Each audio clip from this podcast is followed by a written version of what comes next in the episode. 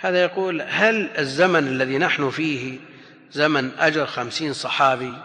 جاء في الحديث في المسند والسنن أن النبي عليه الصلاة والسلام قال يأتي على الناس زمان العامل فيه له أجر خمسين. قالوا منا أو منهم؟ قال منكم. والحديث حسن. حسن ابن القيم وغيره قابل للتحسين. ولا شك أن العوائق والصوارف عن العمل في زمننا كثيرة والمشغلات والملهيات كثيرة لكنه لم يأتي الزمن الذي يصرف فيه الإنسان قهرا عن عمله. إذا وجد ما يعوق الإنسان عن عمله ثم عمله بطريقة مجزية شرعا من غير معين له على هذا العلم نعم وجد لكن الحمد لله الخير موجود وتجد من يعينك على الخير وفضل الله واسع. فضل الله واسع.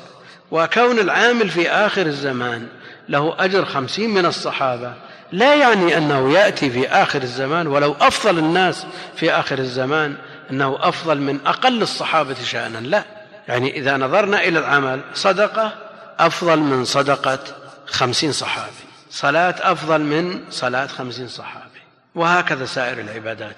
لكن شرف الصحبة وفضل الصحبة لا يمكن أن يناله من لم يرى النبي عليه الصلاة والسلام مؤمنا به مهما بلغت أعماله. لو أن لأحدهم مثل أحد ذهبا ما بلغ مد أحدهم ولا نصيفه وذلك بسبب شرف الصحبة.